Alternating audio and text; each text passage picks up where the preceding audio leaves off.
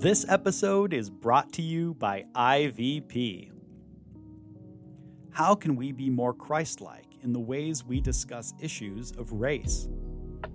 In their recent book, Healing Conversations on Race, four clinically trained authors combine biblical teachings with psychological insights to help Christians discuss race and ethnicity well.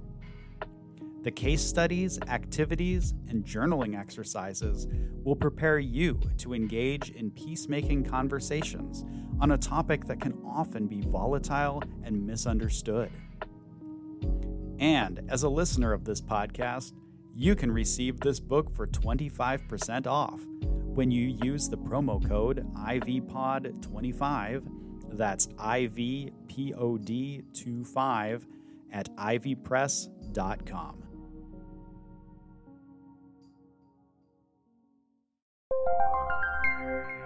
This is IVP.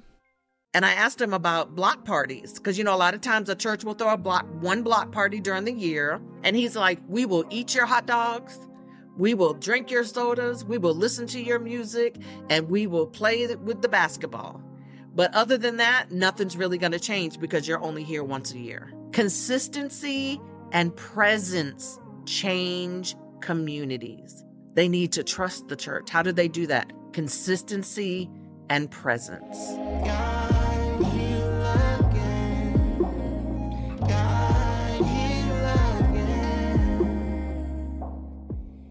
Welcome back to The Disruptors, a podcast from InterVarsity Press.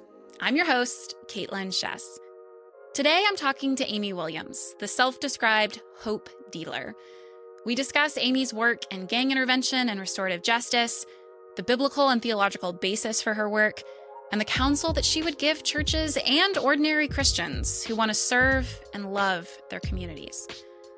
Amy is a 29 year youth ministry veteran, a certified gang intervention specialist, and currently the project coordinator at New Life Centers, bringing restorative justice programming to the incarcerated youth at the St. Charles, Warrenville, and Chicago juvenile prisons. Amy's first book, Worth Seeing Seeing Others Through the Eyes of God, will be published with IVP in 2024. Amy has such an obvious passion for justice and love for her community. We have so much to learn from her. Amy, thank you so much for being with me today. I'm excited to be here. Thanks for the invitation. Of course. Can we start off by just having you share a little bit about your background how did you end up doing the work that you've been doing for quite a while now in gang intervention and restorative justice? That doesn't come from nowhere. So tell us a little bit about your story and how you came to this work. Sure, absolutely. I've been blessed to be able to do this work for 29 years, working with young people in gangs and in the criminal justice system. And you know, I often ask myself, how did I end up here? 29 years later, I'm still asking that question.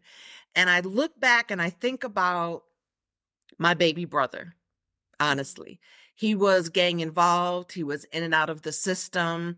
And it was during a time where I was young and I couldn't do much to help him.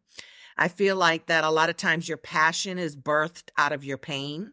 Mm. And through that, and knowing that now I have the resources, now I have the connections, now I have the money, like I'm old enough to know how to do this work, I can help out as many young men that are just like my baby brother in a lot of situations and, and to be able to find that, to, you know, find that help. Started with uh, working with Urban Young Life. And I just swore I never wanted to do youth ministry. It was never a thing. I tried very hard to run from it, but just kept failing myself, drawn to young people, and finally just surrendered to that calling and that passion. And here I am 29 years later. That's incredible. For people who might hear the words that I just used, gang intervention, um, and we talked, you talked about criminal justice system, and might just feel like those are abstract concepts. I don't really know. It's hard for me to imagine what you do on a day to day basis or what your work looks like. Can you just describe for us what that means for people? Because again, I think part of what we want to talk about today is that a lot of the ideas that seem important to folks as they begin to learn about some of these issues are really abstract. And so they're not really thinking about what people on the ground are, are doing or what this looks like in real life. So what does your work look like for someone who might be unfamiliar with it? Yeah, absolutely. So the work that I currently do is to bring restorative justice programming into the juvenile prison systems, right? And so restorative justice is all about repairing the harm that has been caused. And so we bring in peace circles and art and music and barber workshops and we go into the prisons weekly build relationships with young people let them know that they're seen they are loved and they are valued, most importantly, that they do have a purpose on this earth, that this is just a chapter of their life, right? They have a whole entire book left to write and to mentor them and walk life with them while they're inside and when they return back to the community. Um, a lot of that returning back to the community means returning back to um, high risk, high violent gang um, affiliated uh, environments. And so helping them walk through that difficulty and trying to live a healthy life, to be a healthy citizen, and to not go back into the prison system. So it requires a lot of prayer, a lot of patience, a lot of just walking with young people where they are, helping them to discover their purpose. That's amazing. Um, I've heard you, I've, I've listened to a few interviews with you, and you call yourself a hope dealer. A and hope dealer I, to the dope dealer. they sling dope, I sling hope. I love that. And I, I think a lot of people can hear that. Um, and especially when people think about Christians and Christian hope, might think, okay, hope is just kind of this idea. It's pretty meaningless to address material conditions, uh, poverty, systemic injustice. And so, really, that's just kind of like a nice idea, but it doesn't really have anything to do with changing those material conditions. How would you respond to that? Or how would you describe the role that hope plays in the work that you do? Well, I think Father Greg Boyle, who uh, runs the largest gang intervention ministry, I think, in the world, Homeboy Industries out of Los Angeles, says that what we're dealing with with young people is a lethal absence of hope. Right. And so our communities don't have the hope that is necessary to push through and become all that they can be. What does that mean? What does that look like? It sounds like a bunch of gibberish, but really, if somebody doesn't have hope, then what they do today doesn't matter. They will inflict harm on themselves, they'll inflict harm on others. It really doesn't matter. They're just in survival mode. But hope gives you focus. Hope gives you a reason to do better. Hope is changes the, what you do with your time, how you value other people. And our love is rooted in the hope of Jesus Christ, right? Like our hope is found in the fact that God created us for a purpose, for a reason, to glorify him and to change our communities, right? Through love, through hope. Without hope, who are we? What are we? We're just surviving. And that's what our lot of our young people are doing today is simply just surviving with no hope at all. And so we as Christians hope to be the light in a kid's darkness, right? To help them see hope, to infuse hope in them, even if they don't have hope in themselves.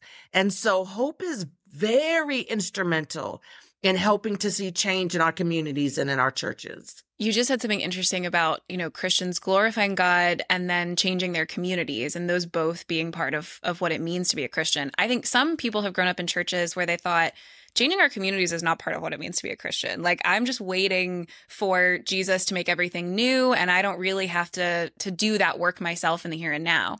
How would you describe how you know the the reasoning for Christians to say like I'm not just waiting for Jesus to come back and fix everything. I'm trying to seek restoration and and good yeah. flourishing communities right here and now. Well, I think just sitting and waiting for Jesus is very passive. I think it's it's very excuse me, I think it's lazy. I think it is not what God has called us to do. God has called us to love our neighbor. Um, sitting and waiting is not loving our neighbor. We have a short amount of time on this earth to represent who God is. And we have to do that in our communities, whether it's loving our neighbor, whether it's fighting for systemic change, whether it is making sure that people have healthy relationships. It's all about going out, loving mercy, seeking justice, right? We know, we know the scripture in there, but I've never been part of a church that just sits. I don't think that that is what Jesus did. I think Jesus was on the move. He was on a mm-hmm. roll. He was everywhere trying to heal, trying to give people hope and love as much as he could for the short time that he was on this earth. So why aren't we doing the same? And I think that's why our communities are the way that they are, right? I think that there's so much talent in our neighborhoods, that uh, unseen talent, untapped talent in our churches. Um, there's so much that needs to be done in order to create healthy communities. And the world is looking to the church for that. You know, mm-hmm. I say unbelievers don't read the Bible, they read Christians.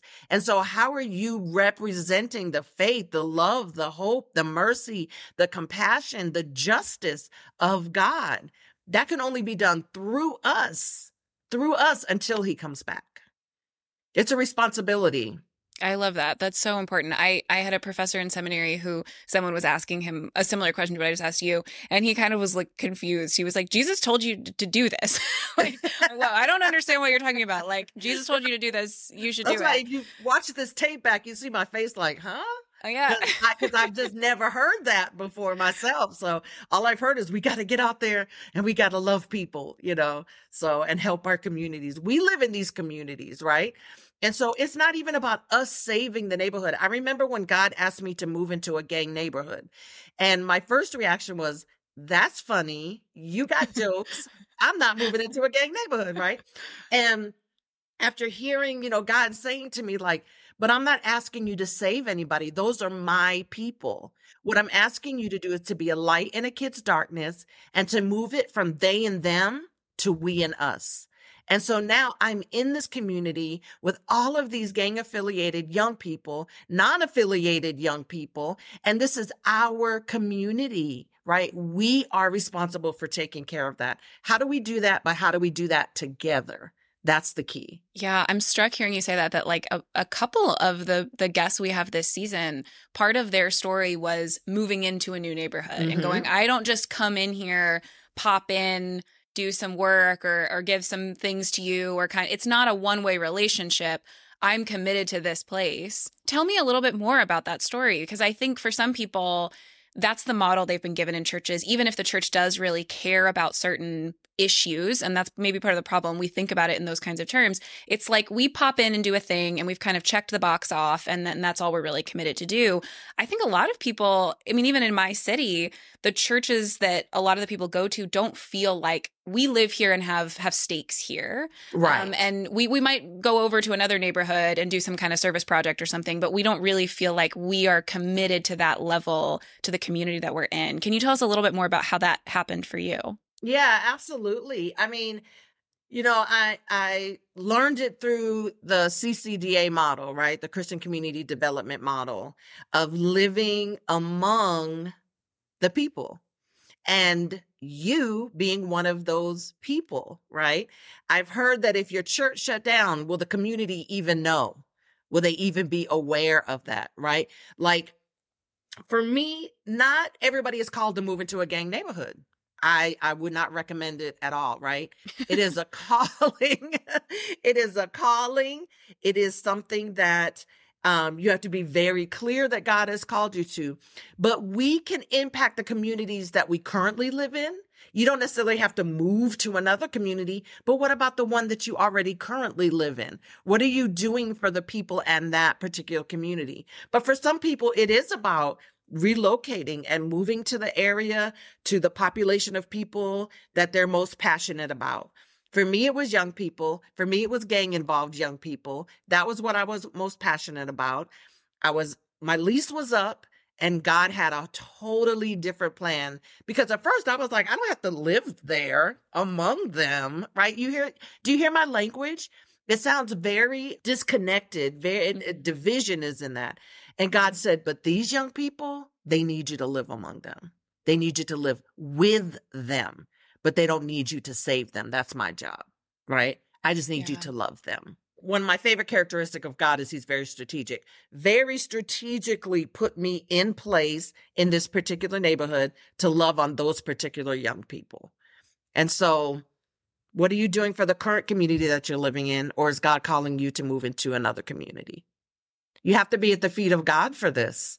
Yeah, that's that's huge. And even I think the thing that you just said a moment ago, I want to come back to because I think this is hard for people to think about. You just said, you know, I'm not here to save you. Yep. I'm here to love you. I'm I'm here to be a part of your mm-hmm. community. Mm-hmm. And I feel like that's challenging for us to figure out what is our responsibility and what can we not do. I mean, I've heard you say like, I, I can't save anyone. I can't, I can't make them believe in Jesus. I can't make them believe the gospel. Um, but I do have, as we've said, this like demand really for uh, this demand of the gospel to be involved in this community, to seek good things for people. Yes have has that been a struggle for you to distinguish between like oh i'm putting weight on myself to do things i can't do or Absolutely. or yeah. I mean I, I call myself a recovering fourth member of the trinity right? Like i used to try to sit at the table with god jesus and the holy spirit and be like i know that kid. I know what's best for that kid. Let me tell you what we're going to do. And god you know the beautiful thing is god really didn't need me in that neighborhood. He wanted me to work and walk alongside of him as he does the work. I think in, in my upcoming book, one of my chapters is called The Great I Am Not. He's the great I am, which makes us the great I am not. we do not have the power to save anybody but we do have the responsibility and the power to represent the God that does love them. And so a lot of my kids on the block, they would know, you know, she's a Christian. They call me the pastor of the block, the pastor of the street. If they need prayer, they know who to go to. If they have questions about God, they know who to go to. Like I represent God. They know who I am. But at the end of the day, I am not the lead actor in a person's life. I'm a supporting actor. And too many times we get our roles confused. We think we're a fourth member of the Trinity, and then we think we're in charge of, of a young person's life or anybody's life. And that's where we get burnt out. That's where we get disappointed because things don't go the way we want them to. Uh, I'm a recovering control freak as well. So my issues I have to get out of the way so that God can be God and do what he wants to do. And again, being at the feet of God, learning what he wants me to do, where he wants me to go, and how he wants me to do it. Because just because I can do something doesn't mean I should, right? Just because I can bail a kid out of jail doesn't mean God wants me to. Maybe God wants him to sit in jail for a night so that he can have an intimate conversation with him with no distractions around. A lot of this comes from knowing what your role is in the kingdom, knowing who you are, and knowing who you are not. We're kind of spending this whole season trying to think through okay, for people who are passionate about certain um, issues of justice in their communities, what internal work needs to be done so that right. we can be the kind of people that do this well? Because I worry that some of us, I'm thinking especially of like my generation of like younger Christians that are going, oh my goodness, I didn't really grow up in a church that talked a lot about poverty or injustice or the criminal justice system. And I'm learning all this stuff and I'm really passionate. And we like go in head first, like I'm just going to be the one that fixes all the things. And right. both maybe have some wrong kind of expectations for what we'll be to do, but haven't done some internal work to be like, do I have the right spiritual disciplines or practices or community or relationships to be able to do that well? What has helped you sustain the work that you're doing? What practices or relationships um, or habits that you've been in have helped you sustain work that is really challenging? First of all, I have to say, I'm so excited that this young generation is excited about change is excited about systemic change, right? Is excited about wanting to do the internal work, um, wanting to figure out how can I impact. So yay for young people. It's always been young people. They've started every movement.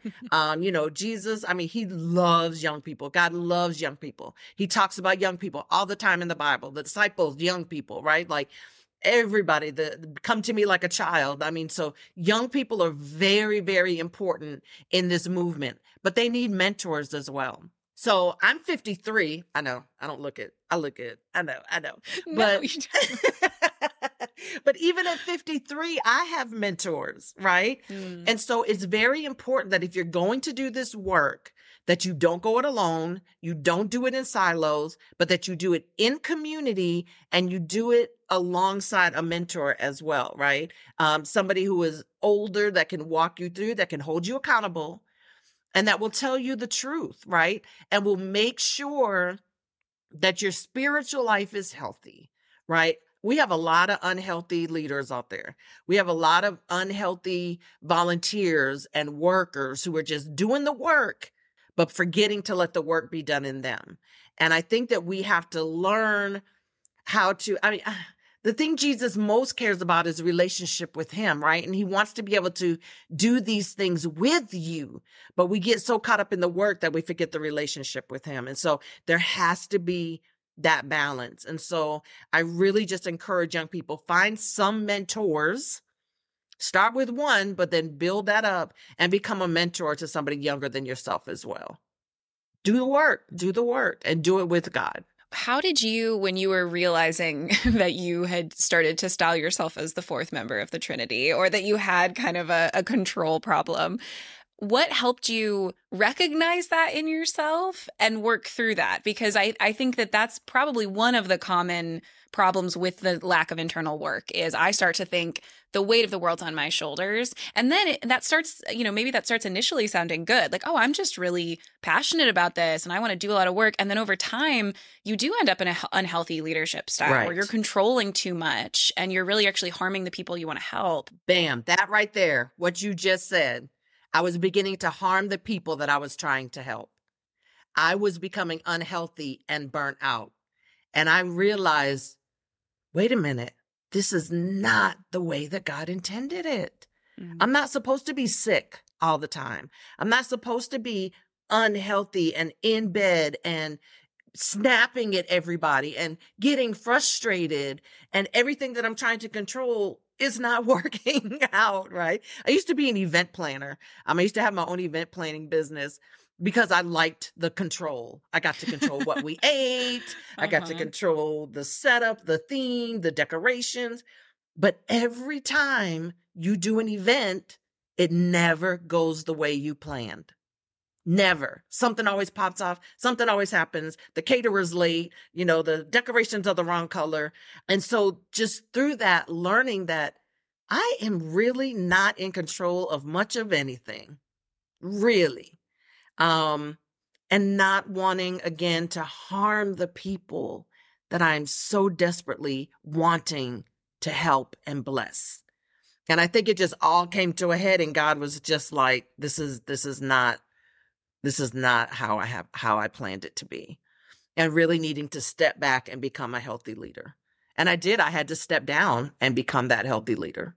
Have you put anything in place or had any kind of signs for, oh, I, I don't want this to happen again? What do I need to do to to not end up in the same place that I was in? I have people that I allow to hold me accountable.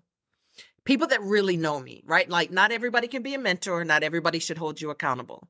But people that really know me can say, and I give them permission to say, they see the signs, they know me, I'm not me. Why am I snapping everything? Why am I always tired? Amy, you've been sick a lot. When's the last time you hung around an adult?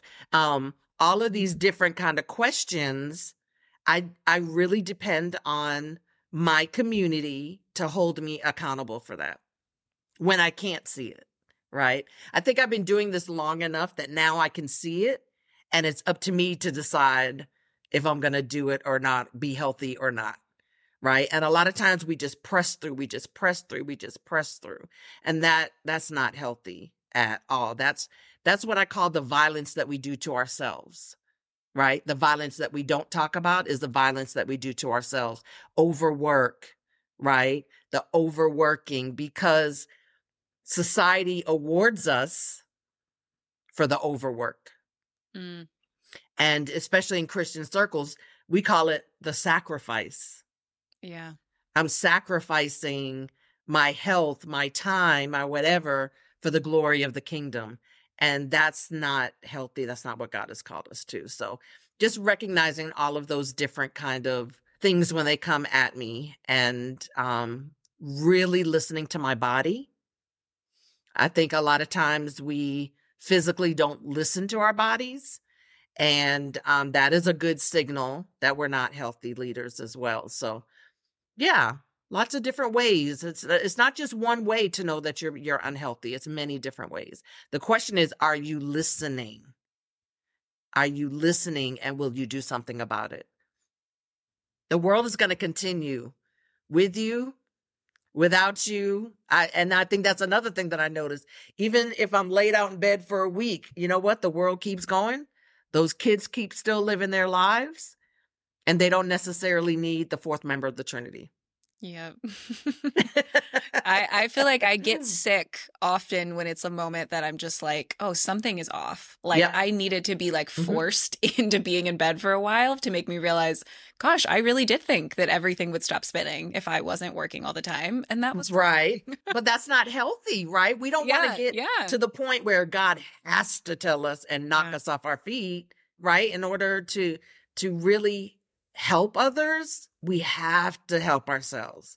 We have to be healthy and we have to know those signs before it gets to that point. Part of the reason that I am committed to politics is because I believe that change is possible in our local, national, and global structures. I believe that God can and does use the church to bring about change in God's world. But that means we have to be honest about systems and structures that need our attention and examination. In his book, Rethinking Police, author and former police officer Daniel Reinhardt shares about his own journey of moving from ignorance to awareness of the flaws in the criminal justice system. And he offers hope for a new way that community policing can be done that honors the dignity of all people. If you'd like to find out more, stay tuned to the end of the episode to hear how you can get a 25% discount on Rethinking Police at ivpress.com. You said something earlier about when we were talking about control that was highlighting for me. I was thinking, like, I think this might be part of the reason why some churches really struggle in terms of how to be involved in the community they're in and to really seek its good is we're really good at like let's make a program let's put a thing together and we'll have control over it and we'll know yep. the parameters and we'll and like relationships with people in our communities are not controllable in those kinds of ways and like bring all these difficulties and can be messy and like how would you counsel um, whether it is a church or it's an individual or a family to kind of seek out those real relationships with people um, because i think part of our part of our fear is that just the models that we've done for so long are we make a program we make a curriculum and this feels scary in comparison to those things that we're really familiar with. Well because it allows god to be god. I mean that's scary yeah because it's unpredictable and you don't know what god is going to do. You have no idea what he's going to do. And i think that the first question for me would be why do we need so much control? Mm. Why do we need that control? Control is based out of fear. What are we afraid of? Right? Whatever it is that we're afraid of, we try to control it. So that fear, if you keep digging deeper, is about not feeling secure. Right?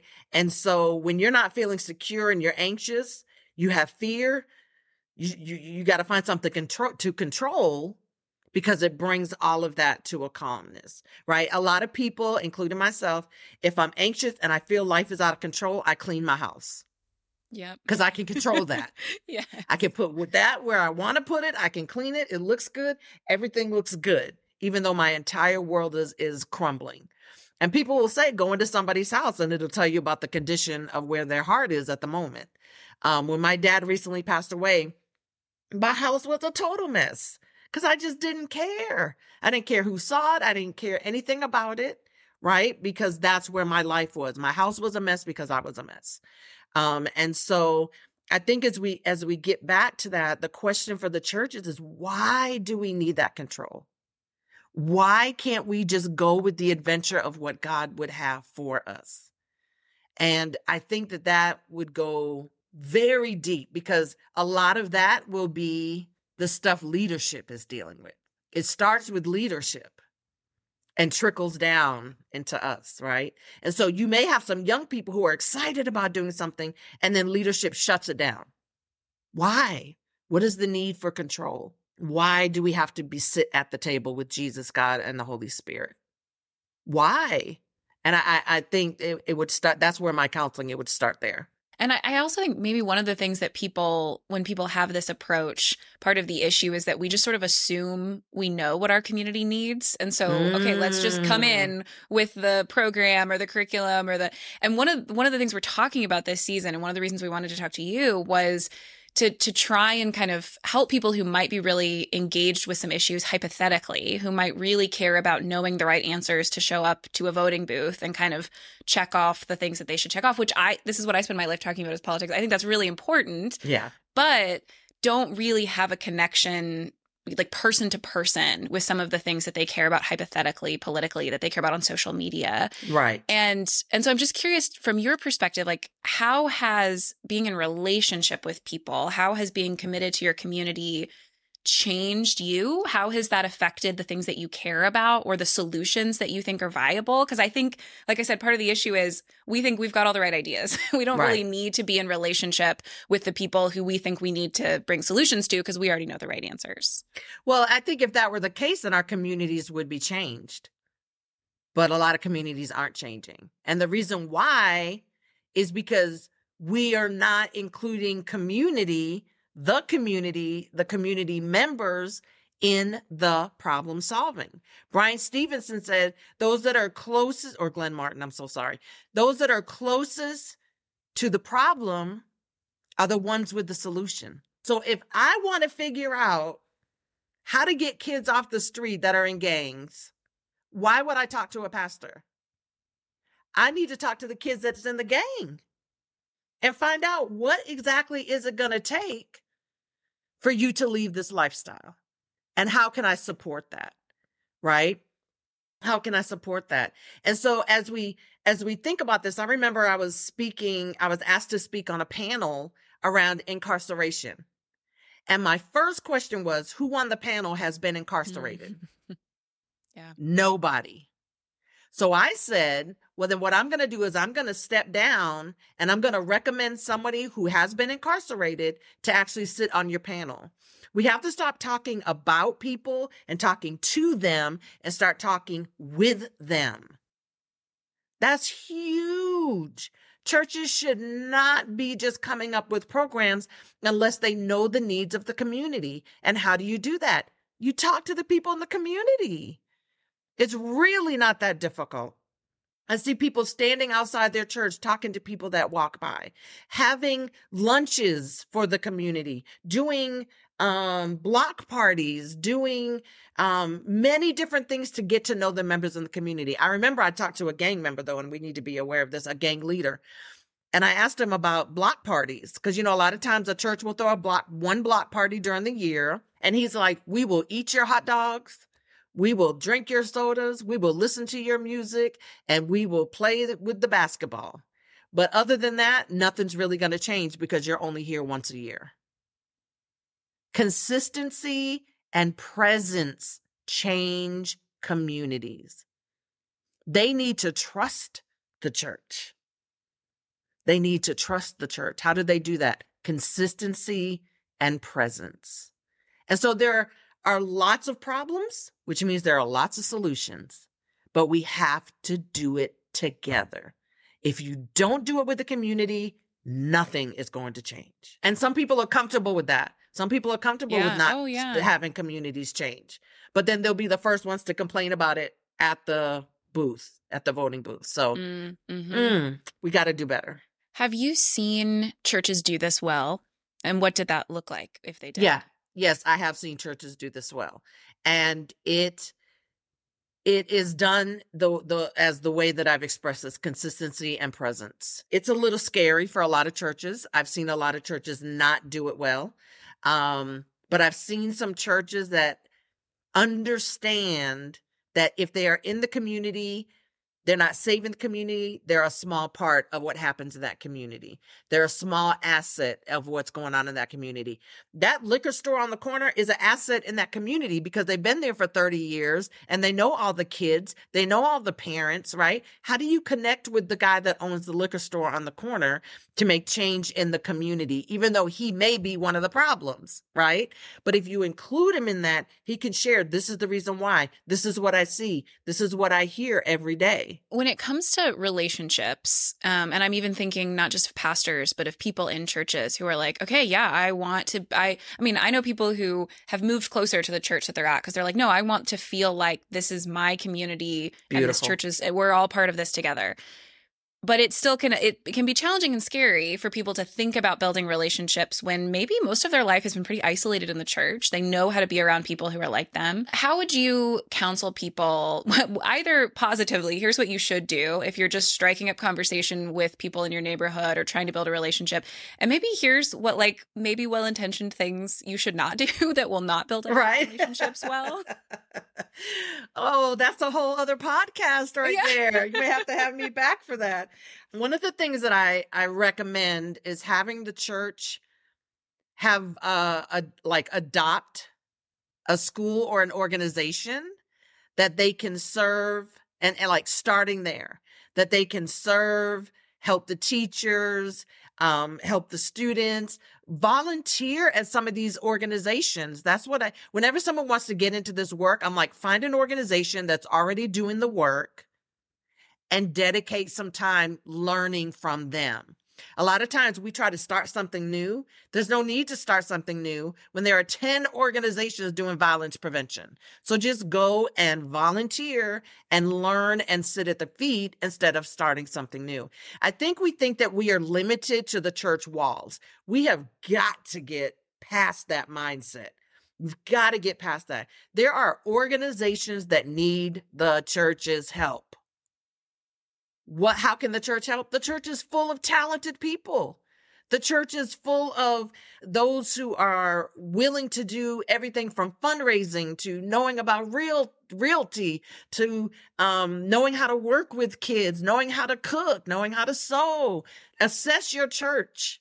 See what the gifts and the talents are and how that connects with communities and organizations that are surrounding that church. Get outside of the walls and get to know. Have a lunch with one organization a month and invite that organization to your church or go to that organization, get a tour, have a lunch, learn about them, get to know what's in your community. It is vital. And anybody can make a phone call and set up a lunch. Get somebody to cook that lunch and then sit with those that work and get to know them. What would you say for for the people in the church who are like I honestly have never met my, most of my neighbors. and I like, I'm hypothetically committed to my community and my right, neighborhood, right. but like, I am not, maybe I'm not very extroverted or I'm not, but like, I, I care in the abstract about sure. doing this. What would you say to them? we got to be brave, y'all. Mm. We got to take courage. We got to take the Holy Spirit with us. I think a lot of times people depend too much on their ability. So I say get together, pray, and go and let the Holy Spirit show you why it's the Holy Spirit. Mm-hmm. Right?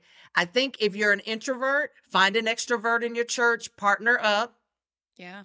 Pray and go. That extrovert will do all the talking while you're doing all of the assessing and looking and thinking of the questions to ask. And I mean, teamwork. I think Eh, forever in the Bible, everybody goes out in twos, right? I think I rarely see anybody, even Jesus had 12, right? So, I mean, I rarely ever see anybody going out alone to take on a task. So, pair up with some people, get a group, two people, three, four, ten, and and do it that way. I, it's time to be brave and it's time to lean on the Holy Spirit. I, I so appreciate that. I mean, I even feel like in my own neighborhood, when I moved in here, I was like nervous about, you know, building relationships with Yeah. my neighbors, partially because I moved into a neighborhood very diverse, very different than me religiously, racially. And the first Halloween I was here, I was like, oh my gosh, what a wonderful opportunity. People are literally just coming to my door and I'm giving you candy. Like, Look, this is God the brought it to thing. you. Right, exactly. but I just thought, like, I mean, maybe I overcomplicated it initially. Maybe I turned it into like, I have to have this, you know, grand strategy or plan instead of like, this is just a nor, they're normal people and I'm normal people. And we can just like have a conversation walking into the house or the kids are playing outside. Or once it, once I like took down the pressure, it helped. But I think a lot of people do in the church have this idea that for them to be involved in their community, it's it's a big job and it requires a lot of strategy and a lot of work. when I moved into the gang neighborhood, I did not have a plan. I did not have a budget and I did not have volunteers. All I mm-hmm. had was the Holy Spirit and God leading me. And literally, I would wake up, okay, God, what are we going to do today? And it, it would be step by step. Drive through the neighborhood. Okay, I'm going to drive through the neighborhood. And then a kid would pop up. Stop and talk to that kid that you know. For me, it was just a, a going and just letting God orchestrate who he needed me to speak to. I remember I was walking down the street one day with a kid, tall, African American kid, long hair, had the hoodie on, had his head down low, and he was just walking. And he had some nice sneakers on. And I said, Hey, how you doing today? I really like your kicks. Have a great day. And I kept walking. I didn't stop. I didn't talk to him. He was like, uh, uh. And then he turned around. he was like, uh, ma'am, ma'am. And I was like, yeah. And he was like, uh, thank you for speaking to me because nobody ever does. And I was like, I see you. I see you. Have a great day. And I just, and then I turned around and walked away. You know, it, it it's, that wasn't grand. That wasn't uh, planned, right? It was just me saying, God saying, acknowledge that kid, say hello. Right. So no, it doesn't have to be grandiose. Uh, we got to, that, I think that's the enemy thinking, the enemy planting so that we don't do that. I think we come up and, and I challenge your listeners, sit down and ask yourself, why am I giving all these excuses? Go deeper because a lot of these are excuses. They're valid, but a lot of them are excuses to not have to do the work. And so really dig in, spend some time with God. If you want to impact the community, God is waiting for you. And there's plenty, plenty of work to be done. We need you. We need you. How do you handle Amy when the work fails? Yeah. when when you have done, you know, the best that you can do with the resources you have and it fails. I mean, I'm thinking please share this for your own context, but I'm just also thinking of churches who like went in and were like, "Okay, that's great. Let's do this. Let's be involved in our communities." Yeah. And it sometimes fails or there's just setbacks and difficulties. How have you get, gotten through those experiences or reckoned with the fact that that you will fail, that you won't be able to fix some of the things that you want to fix? Right, exactly. And, you know, I'm going through that right now. So it's 29 years of success and failure. And I think success and failure are relative terms as well, right? Because I can have a kid who is on parole. That seems like a failure, but he passed his drug test. That's a huge success. Um, kids who I'm dealing right now who have come home from prison and weeks later are back in prison. And I'm like, you had every resource available to you, and we were here. We loved on you, we walked with you. Why are you going back to prison? I'm human, so I feel what I feel. I feel the disappointment. I feel the beating up on myself. But I've gotten to the point where if God doesn't do it, it's not going to get done. I, I honestly, I tell myself, Amy, you don't know the whole picture. You don't see the whole picture. God sees the whole picture. So there are times where I just have to love and not try to figure it out. I have to realize again who God is and who I'm not. And that He's the one that's responsible for making change. He's the only one that can change the heart of His people. And He does. He does change the heart of His people. I have buried a lot of my young people. And every time I bury one of my young people, I'm just like, what's the point of doing this work? What's the point? I pour in, I love, I give my whole heart, only for them to be taken by gun violence, to have to continue to bury them, and knowing that I'm probably going to bury another kid at some point. What's the point of doing all of this? And for me, it comes down to as long as that young person has on this earth, may they know that they were loved and valued. May they know that they were loved and valued and that God sees them. And then I walk through the pain with my community. I don't have to understand it. I don't have to like it. But I have to keep pressing for the next kid. I have to be there for the next young person. And I have to be healthy doing it. So I have to take my time to grieve. I have to take my time to to go through that. I have to take my time to go through the disappointing appointments and the questioning and all of that. But it will not turn me around because there are other young people. One of my young people that I uh, buried, uh, Jonathan, my number one guy, he says he spent most of his life in prison praying for someone like me to come into his life. Somebody out there is praying for somebody like you to come into their life. No matter what it looks like, whether they're alive, whether they're gang involved, whether they're a sex worker, whether they're unhoused, someone out there is praying for someone like you to come into their life. Someone's waiting for you to do what God has told you to do in order to change their entire world. And so for me, disappointment, failure, it happens, it comes, it goes, but this is God's work. And and there's nothing we can do to mess up God's plan. There's nothing we can do to mess up with his plan.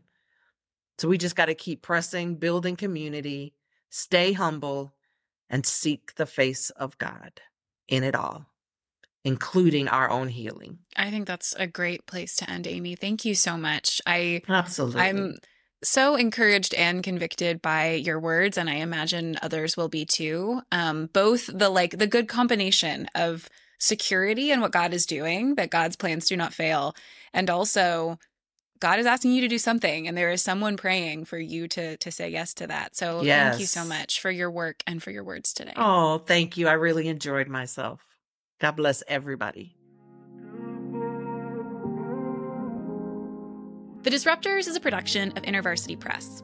For more information on any IVP titles mentioned on this episode, visit ivpress.com and use code IVPOD25. That's IVPOD25 for 25% off. Sound engineering by Honest Podcasts. Our producers are Andrew Bronson, Mila Kim, Helen Lee, and Travis Albritton. Our production assistant is Isis Tolson, and I'm your host, Kaitlyn Schiess. Don't forget to subscribe to our show on Apple Podcasts, Spotify, or the IVP YouTube channel, and leave a rating and review to support the podcast.